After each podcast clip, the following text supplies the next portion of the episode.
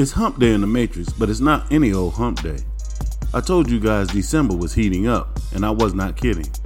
The moon meets unexpected electricity in the form of Uranus and Taurus. It would help if you learn to be more flexible.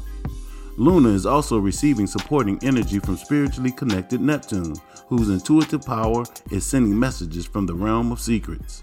Speaking of Venus's higher octave Neptune, there is a commotion happening from Neptune squaring positions.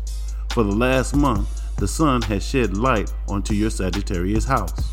Now Mars has entered the picture to do the bidding of the dragon's tail. Depending on your preferred school of astrology, the nodes of the moon deal with karma, reincarnation, evolution, or past lives.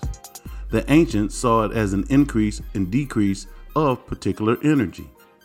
Sagittarius has to do with the beliefs and philosophies you live by. Keep in mind, not everyone believes the same thing. Gemini is the local neighborhood in which you reside and the immediate people that are around you. It is said the best place to have malefic planets is close to the South Node, where we find Mars today. Are you scared to live by your beliefs and philosophies that resonate with you?